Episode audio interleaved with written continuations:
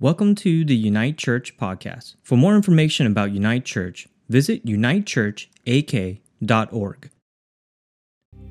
Well, we're excited for a new series we're going to be starting today. Pastor Rick Benjamin is going to be leading us in a series on the book of Ruth. I'm excited about it. Pastor Rick, oh, I gave it away. He was going to tell you. Just kidding. We're preaching on Esther. All right, well, let's welcome Pastor Rick Benjamin. Father in heaven, we come to you in Jesus' name. We thank you that you're our Father, even though you're God. We're your children because of what Jesus did. We worship you. You're so awesome, and you've been so good to us. We thank you for all your blessings. Whatever happens, we want your will to be done in this service, this week of our lives, every day of our lives. We want your will to be done in us. Let your kingdom come to the world around us every day a little more. God, thank you for meeting our needs, for providing us with jobs and houses and food and all that we need. We ask you once again, give us today what we need. Even in this church service, give us what we need from you to strengthen us and equip us for this week to come. Even use this message, Lord, to feed all of us here. Forgive us when we fall short. Thank you for your mercy, God, and help us to have mercy on people around us, just to love people around us with your love. God, please protect us and our families from the evil one, from temptations and trials and all kinds of danger. Thank you for keeping us safe. Thank you for blessing this new year you've given us. God, it's all about you, your kingdom, your power, your glory, forever and ever. We worship you. We praise you. We thank you for all this. In Jesus' name we pray. Amen. Amen. Yes, happy twenty twenty-one. It's just a day on the calendar, but it's nice to have something new to talk about. Amen.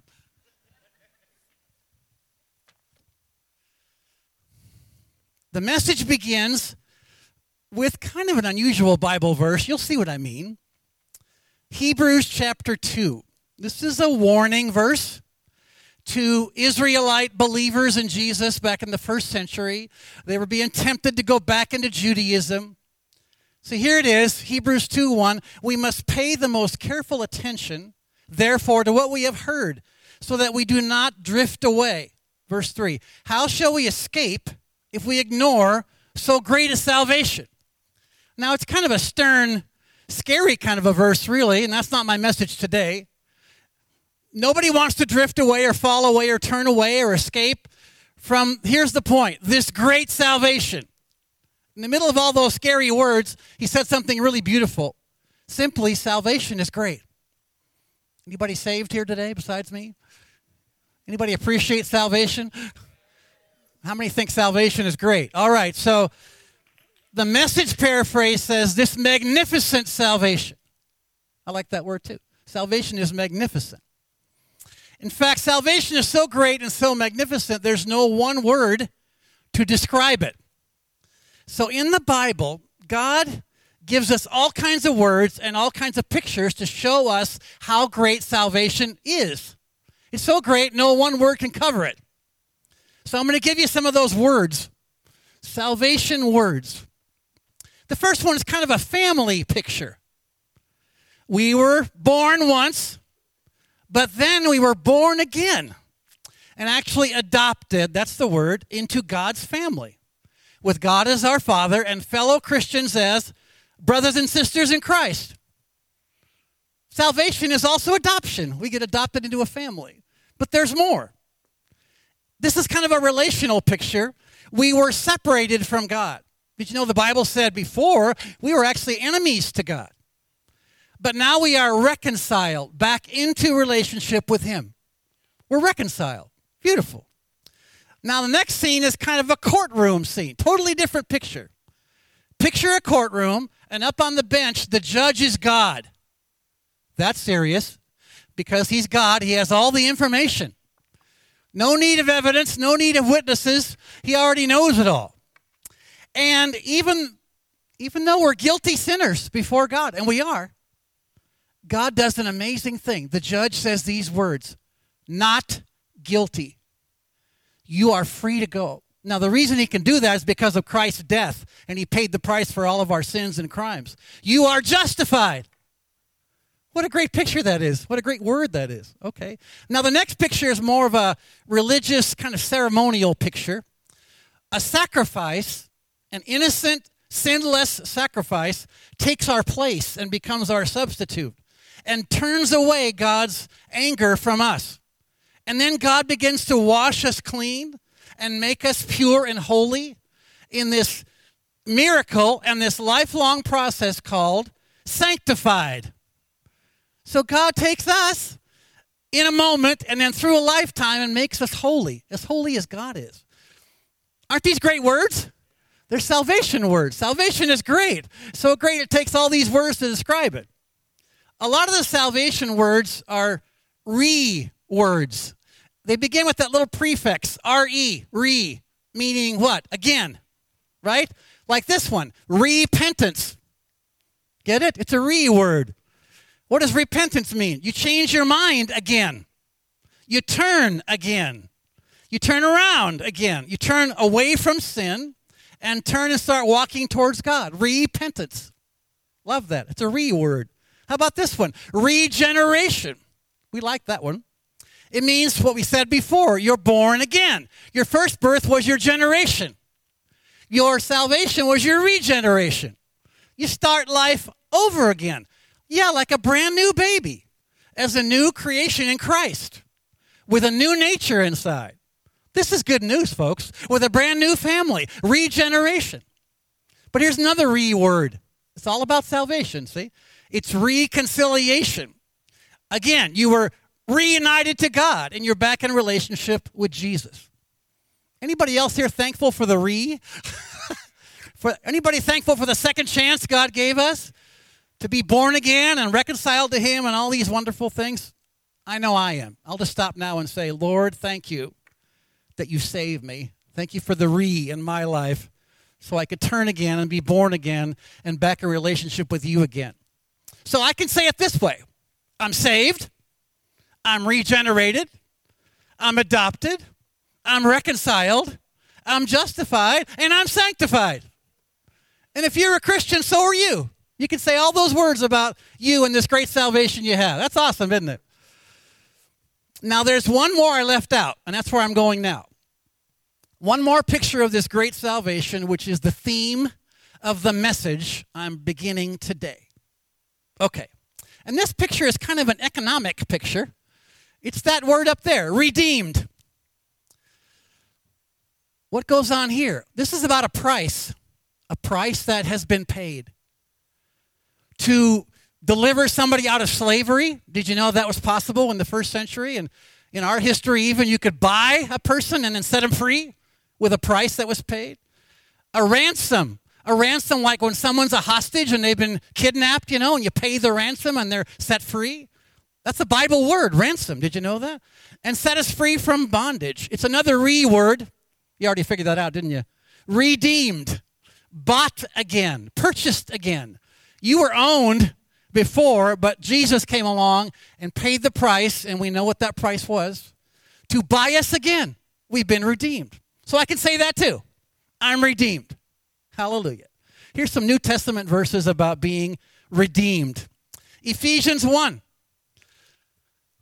In him, that's Jesus, we have redemption through his blood, the forgiveness of sins, in accordance with the riches of God's grace, that he lavished on us. That was the price, to ransom us, to redeem us. Redemption was the price that Jesus paid when he poured out his blood and poured out his life for us on the cross. Why? Because of God's grace, which he's poured out on us. This is good news. And Peter said it this way, for you know it's not with perishable things, such as silver or gold, that you were redeemed, but with the precious blood of Christ, a lamb without blemish or defect. Yeah, he was our substitute. He was our sacrifice. And when he poured out his blood on the cross, he paid for us. And so the Bible says things like, you were bought with a price. Remember those words? You belong to him now. You are his possession. And so glorify God with your body and your life. Amen. So here's where I'm going. That was too long of an introduction, but here's where I'm going. Redeemed is not just a New Testament picture. There's a lot of being redeemed back in the Old Testament, the thirty-nine books of the Bible that we call the Old Testament. For example, remember the great exodus out of bondage in Egypt? When God brought Israel out of bondage, he said, I redeemed you. I brought you back. I set you free from slavery. A great, maybe the greatest Old Testament picture of redemption. In the Psalms, King David, he would praise God. You're my Lord. You're my Redeemer. Remember that word in the Psalms? He would say, you redeemed me from all my enemies. And he had a long list. He said, you redeemed me even from death. So back then they knew about redemption. Okay. This message today, I'm going to tell you a story. I'm going to sit here and tell a great story, and I hope you love this story as much as I do. And it's an Old Testament story. I'll say it this way. I'm going to tell you an Old Testament story that's a picture of a New Testament reality. You like that? All right. I grew up on Bible stories. I still love them today. I always have. I thank God for Erna Weldon. A few of us know that name, and especially Bev Strutz, who taught me Sunday school in this church when I was a little kid. And they taught me Bible stories of the kings and the prophets. And they helped me love the Bible and love Bible stories. When I was a kid, my parents had this set of Bible story books. I brought one. A little show and tell here this morning. It's called The Bible Story. Brilliant. And if you remember, it's full of all these beautiful full-color paintings and pictures. I mean, some of these pictures are in my spirit to this day, I'm sure. From this, there's ten volumes. I'm holding up volume three right now. When I was a kid, my father would read one of these Bible stories to me and my sister every weekday morning, getting ready to go to school, you know. We'd be eating our cereal. He'd be sitting in his pajamas around a table like this, and he would read us a Bible story. He read the entire set of ten volumes all the way through two times. How about that? Yeah, I got a set of these in my house now. We read these to my kids, and now I have a one-volume, a pretty cool Bible story book, like a cartoon or like a comic book, you know, Action Bible, something like that. I read that to my grandson. I love those stories. And the story I'm going to share today is in this book, volume three, page one thirty-seven. And it has some cool pictures too. But here's what we're going to do. If you want to turn to this story in the Bible, go ahead. If you want to turn to it online, I'm just going to believe you that's what you're actually doing with your phone right now. So go ahead and take it out. I got a cool Bible software called Bible Gateway, and I turn to it during church, and you can too, of course. The Bible Book of Ruth. It's a little Bible book. It's only four chapters in the Bible. It's one of two books named for a lady. Reed got them both this morning, right? The Book of Ruth and the Book of Esther. Interesting. Two great Bible ladies. Ruth was a Gentile who ends up marrying a Jew. Oh, spoiler. I blew it already. And uh, Esther was a Jewish lady who married a Gentile. Interesting. Okay, you can follow along in the story of Ruth if you want to. I'm not going to read every verse. Or just listen. Get comfortable. Not too comfortable. And I'll tell you the story. In the Message paraphrase, it begins like this. Once upon a time. Really? Because it is that kind of a story. It's such a beautiful story that it's almost like a fairy tale. Because there's a heroine, and later on there's a hero. And guess what? They do live happily ever after. That's later. But it's not a fairy tale. It's not a legend, as beautiful as it is. It really, really happened, like all Bible stories. Bible stories happen to real people in real times and real places. And that's true of this story, too. It actually happened over three thousand years ago. Wow, way back. About eleven hundred before Christ, they say. All right. Now, here's the context. The first words of the Book of Ruth actually say this. In the days when the judges ruled. That's not good. Okay, I'll just tell you that right now. In just a few words, we find out this was during a very bad time. Okay, I'll tell you a little bit about the judges. Those are Bible stories, too. I love those stories, too. The judges were not like judges in a courtroom, okay? The judges were more like tribal leaders who became like generals to help rescue Israel from some enemies, uh, and God used them. Now, there's a whole series of judges. They ruled for like three hundred years. Interesting. After the conquest of Canaan, and before they had kings in Israel, we had these judges. But they were all really flawed people. If you studied the judges, all of them had problems and bad character, frankly. By the way, listen to this. Leaders with bad character. Does that sound familiar to anybody? Okay. Just want to make sure you got the point here today, okay? One of the reasons I chose this story is because of the time back then. Well, you'll see. Now, even though these leaders had bad character and all kinds of flaws, God used them anyway by His Holy Spirit. Did you know the Holy Spirit was active way back then? one thousand B C He kept using them by His Spirit. Here was what happened in the book of Judges, kind of a vicious circle. Israel would get kind of comfortable and prosperous. Does this sound familiar? Okay, so God would allow one of these Canaanite countries to oppress them and rule over them and make them into slaves. And then Israel would get real broken and real sorry. Lord, we're sorry. We rejected you. We got complacent. We turned to false gods. Help us. Deliver us. And so guess what God would do every time? He would hear their prayer, and He would send a deliverer. And the deliverer was this judge person. He'd raise up this judge, use them by His Holy Spirit. They would be free for a while from the oppression of the Gentile country, and then they got prosperous. Guess what's about to happen again? Yeah, repeat and rinse. This this cycle repeated maybe like ten times in the book of Judges. And God would bring in another Gentile country to oppress them. They would get all sorry. They would ask God to help them. He would do it every time. You know why? Because God is good. And God is merciful. And He has something He wants to do with us. Anyway, I'll give you some examples. One judge's name was Jephthah, J E P H T H A H. Jephthah was the illegitimate judge.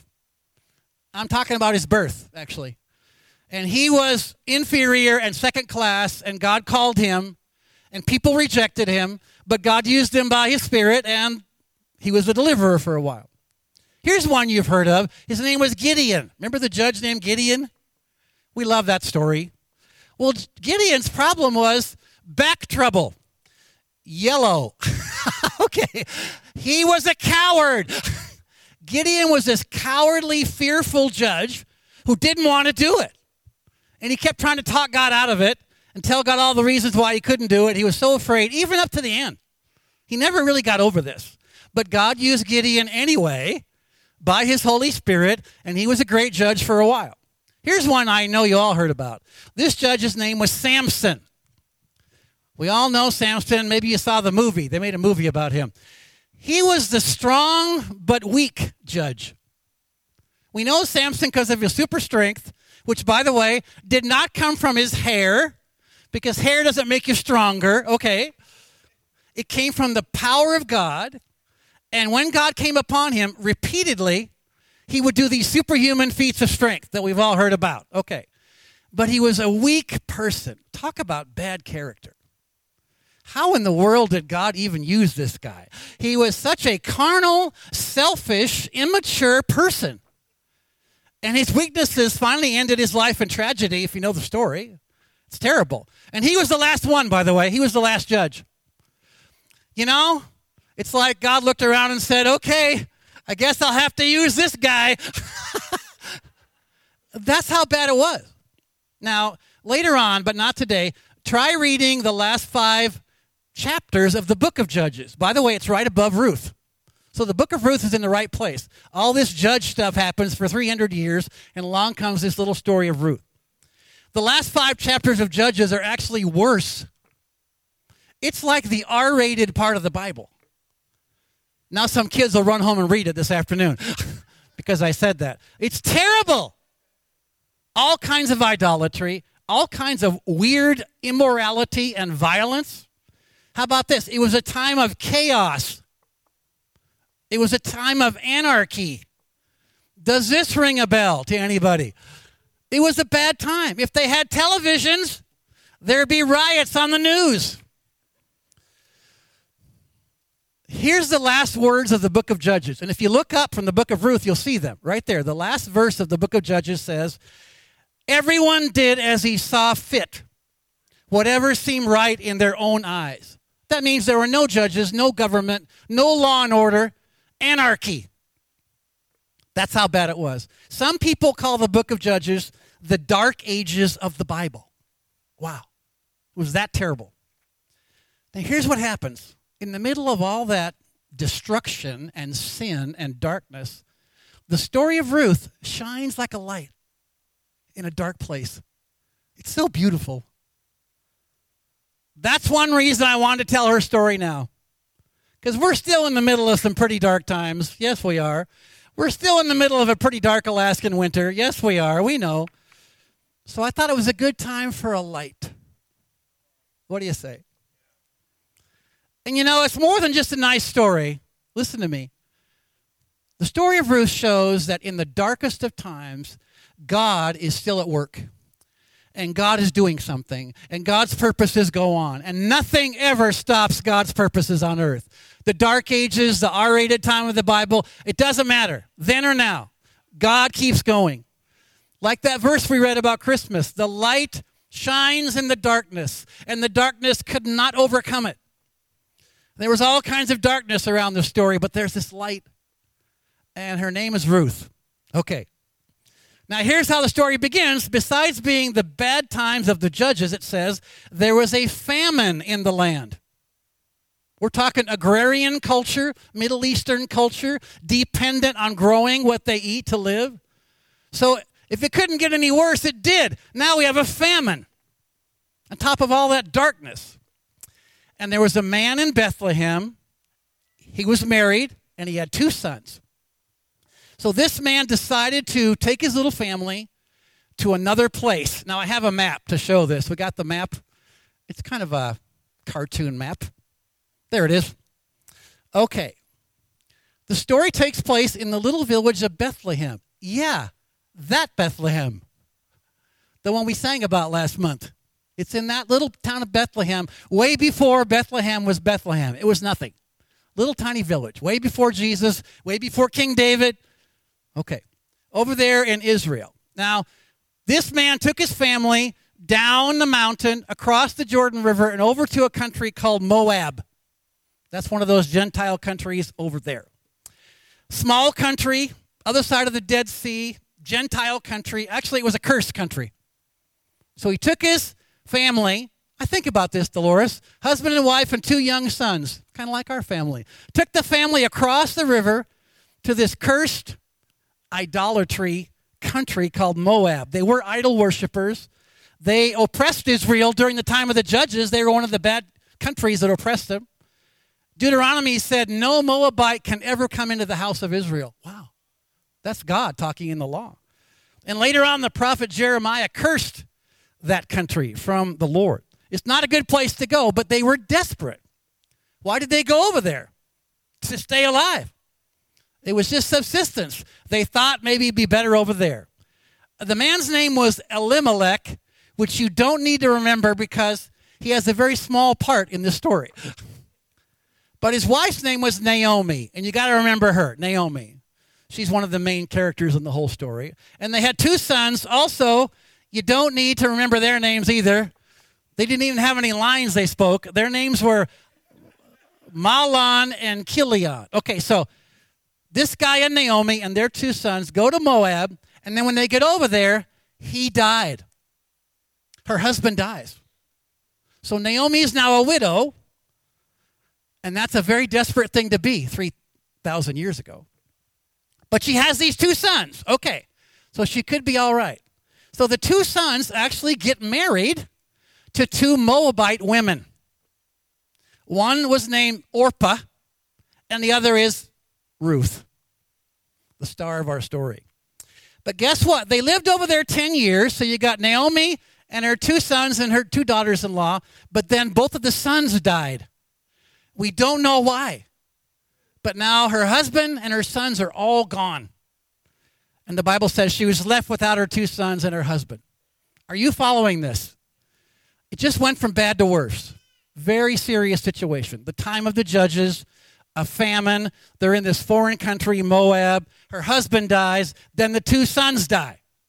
So you got a poor widow in a foreign country during a famine with two Gentile daughters-in-law who are also widows. I'm not making this up. These people are at risk. I mean, like, they're not going to live. So the story goes that Naomi decides to go back, back to Bethlehem, because she heard there was food there. In fact, she heard the Lord is blessing us. You know, Naomi knew who the Lord was. She did. She had that. So she said, I'm going to go back. By the way, Bethlehem, you know what it means? It means house of bread. That's a good meaning in a famine. Okay, I hear they got bread there, so we're going to go back. Let me see the map again. Do we have the map again? I want to explain this to you. To get there from Moab, you got to reverse that arrow. You go down to the Jordan River, which is one thousand feet below sea level, and then climb up to Bethlehem, which is two thousand five hundred feet above sea level. You get what I'm doing here? I'm making the story really dramatic, all right? So it was like a it was like a forty-mile hike, three women, all the way down to the lowest place on earth and then up to the top of the mountain. That's what they had to do. Okay, so at first Naomi says to the daughters-in-law, go home. Go back to Moab. She actually said, I'm not going to get married again. I'm not going to have two more sons for you girls to marry one day. She said, go back to your gods. Go back home. Get married. Have a life.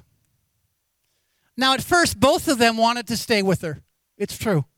Orpah and Ruth, they wanted to stay. In fact, they both cried, no, we love you, mother-in-law. We want to go with you. But she insisted, and eventually Orpah went back to Moab, started a T V talk show, and became internet entertainment superstar. Okay, that was a joke. Not a very good joke either. Okay, uh... Oprah Winfrey's actual name came from that lady in the book of Ruth, it turns out. Okay.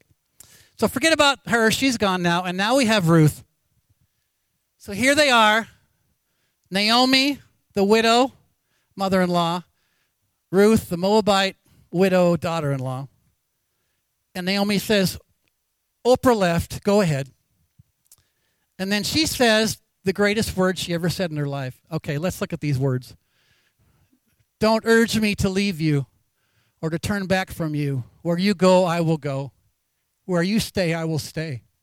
Your people will be my people, and your God, my God.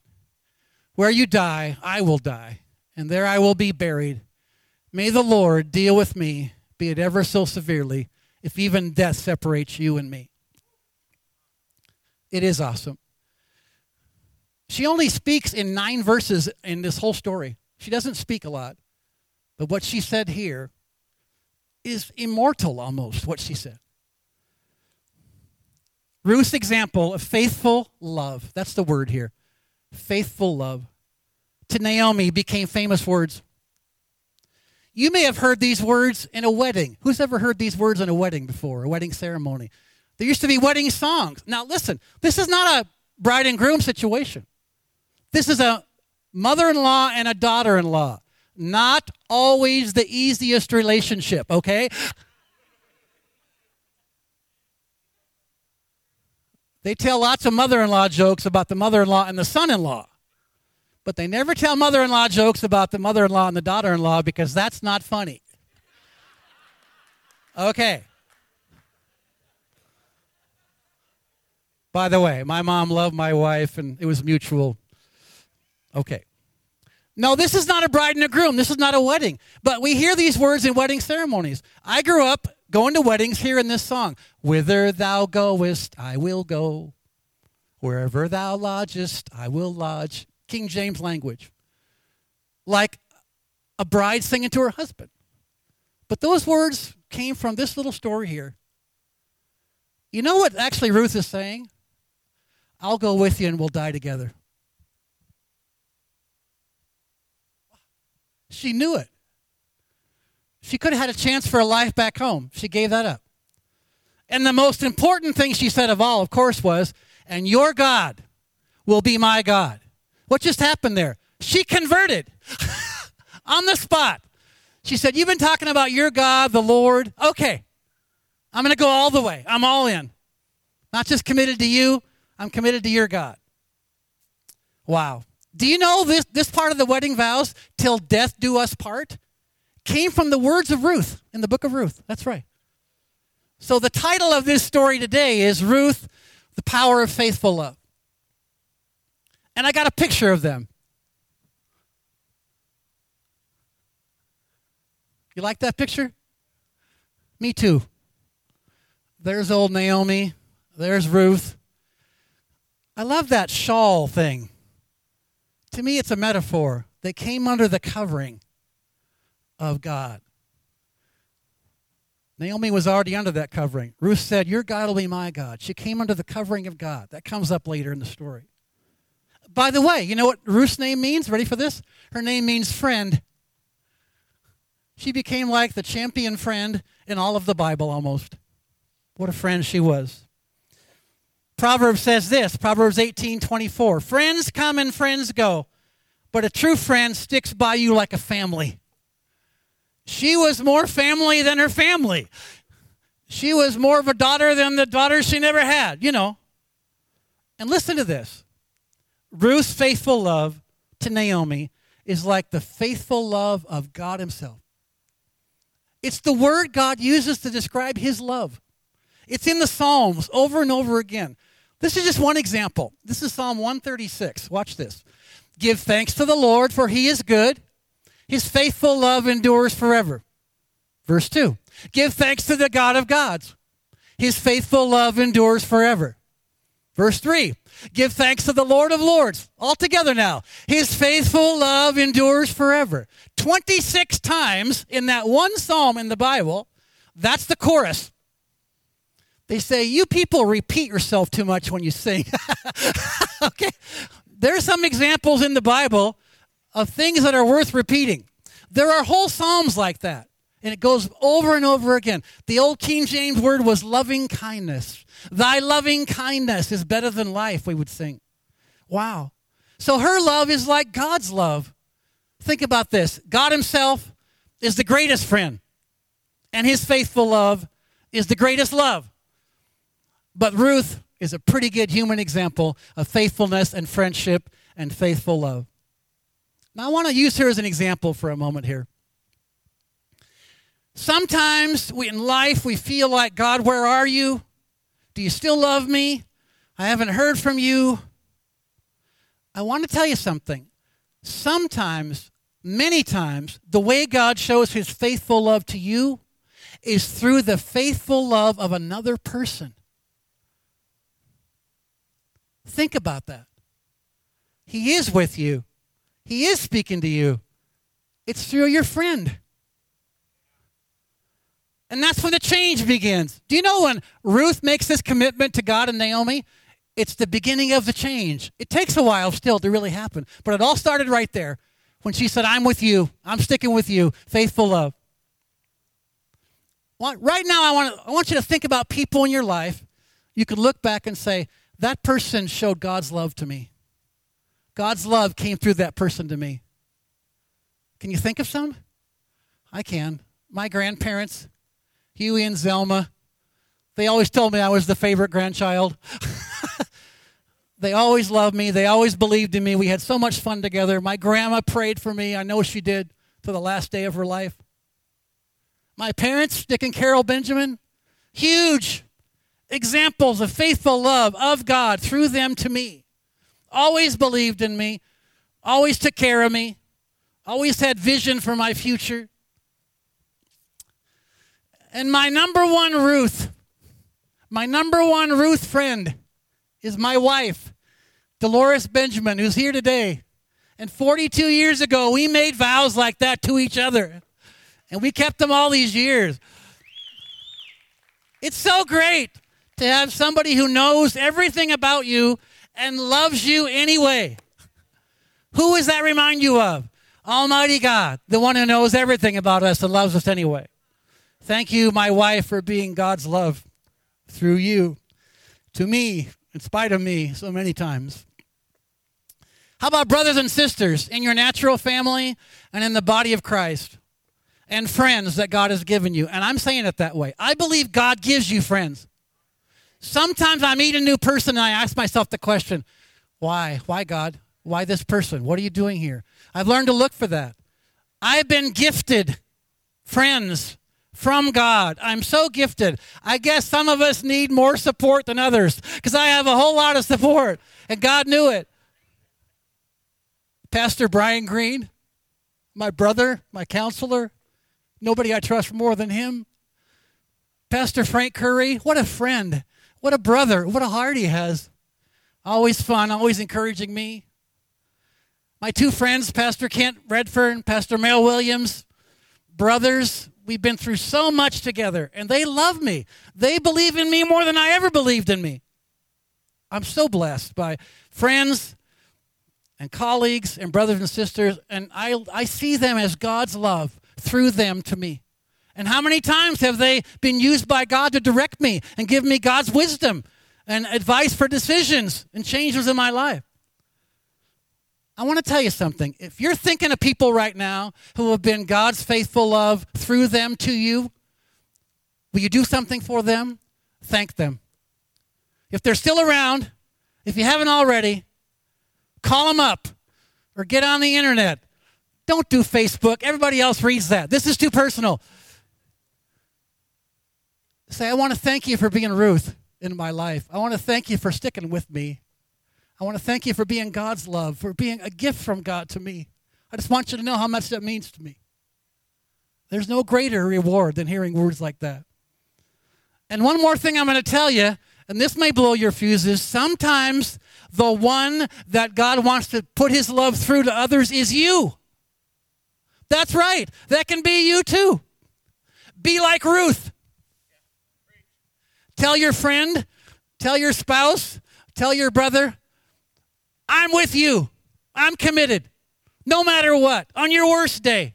If I know all the bad stuff about you, I love you. And let God pour his love through you to them. Romans five, verse five. The love of God is shed abroad in our hearts by the Holy Spirit.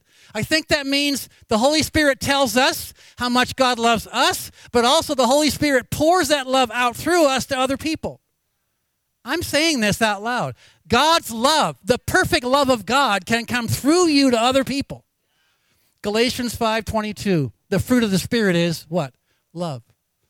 Let that fruit of the Holy Spirit inside of you grow in you and come out of you. It's love for other people. And you can be like Ruth, and one day somebody will say, thank you for being my friend. Thank you for hanging in there. Thank you for letting me vent when I was just venting. Thank you for letting me freak out because you knew I was just freaking out and you didn't freak out. Thank you for keeping my secrets. Thank you for praying for me no matter what. Be like Ruth. She's awesome. What an example she was. Okay, back to the story.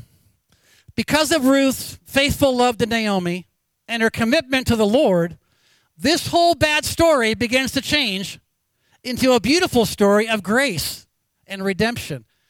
But not yet. When they get back to Bethlehem after that long uphill journey, listen to this. Naomi was bitter. In fact, watch this. She was literally bitter. When they got back, Bethlehem people remembered her. This is Naomi. She's back. She said, don't call me that. You want to know what Naomi means? Naomi means pleasant. She says, stop calling me pleasant because I'm not. She said, I want you to call me Mara, M A R A. And guess what Mara means? Bitter. She changed her identity. She changed her name to bitter. At least she owned it. Many bitter people say, I am not bitter. And the rest of us go, dude. Naomi said, I'm bitter. And listen to this. It gets worse, actually. I'll read what she said.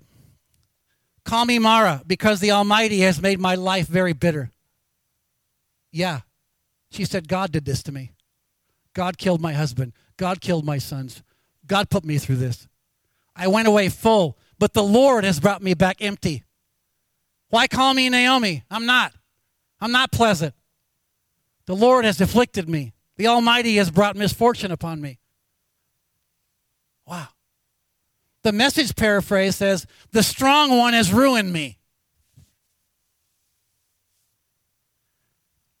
Another reason I chose the story of Ruth, because maybe you, someone here, someone on the inter- internet today, someone hearing this message, maybe you are struggling with bitterness right now, or even anger towards God. Why, God? Where are you? Why did you do this to me? I don't deserve this. You know, God let those words stay in the Bible.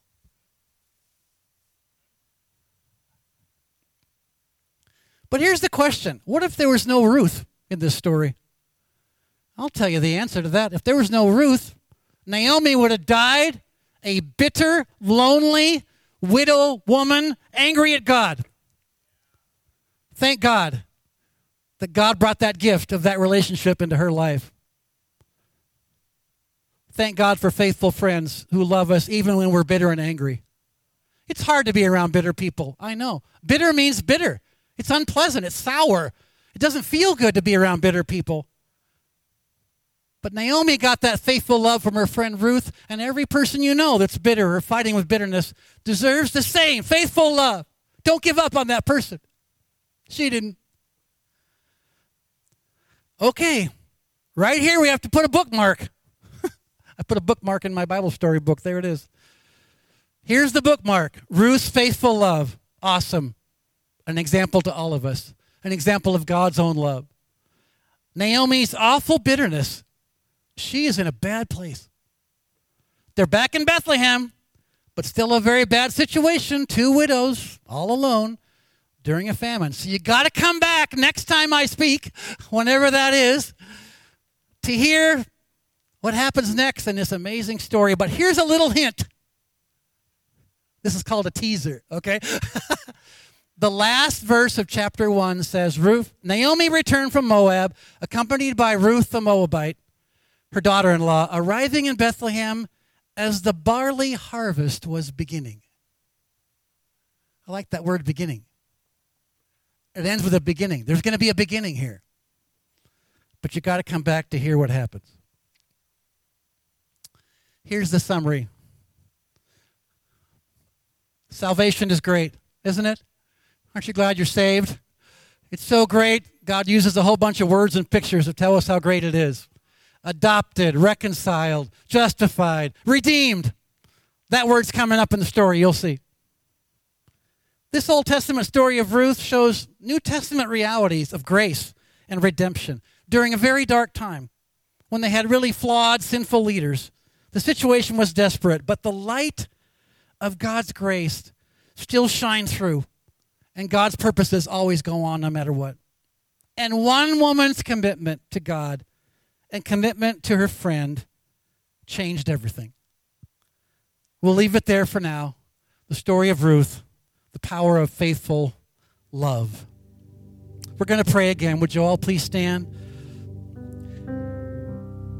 There'll be people here at the front to pray with you.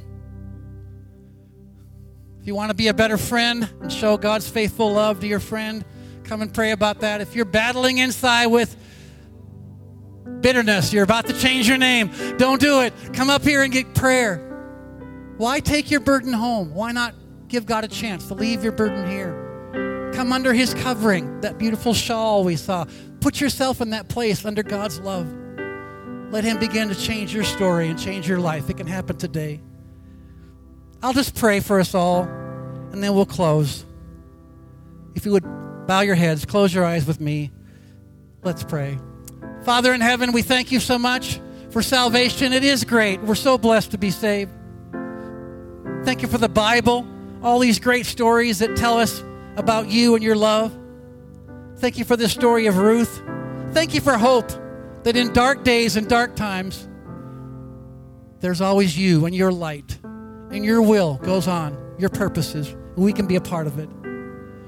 Thank you for the friends you've given us. Thank you for grandparents and parents and spouses and brothers and sisters and faithful friends who love us no matter what. And help each one of us to be Ruth. Help each one of us to be that kind of friend or brother or sister or parent or grandparent to the people in our lives too.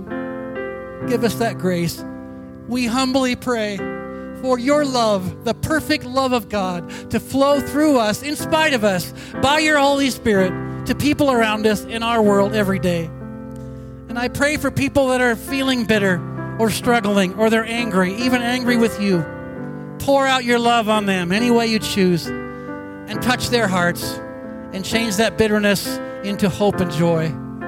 I pray for that for this day, for this week, for this new year, for your people. Bless them all as they go. Bless their families. Bless their homes. Bless their ministry this week. Let us be a light in this dark world. Let your love flow through us. In Jesus' name we pray. Amen. Amen. Thanks for listening. If you enjoyed this message, please connect with us at Unite Church A K dot org. We hope to see you soon.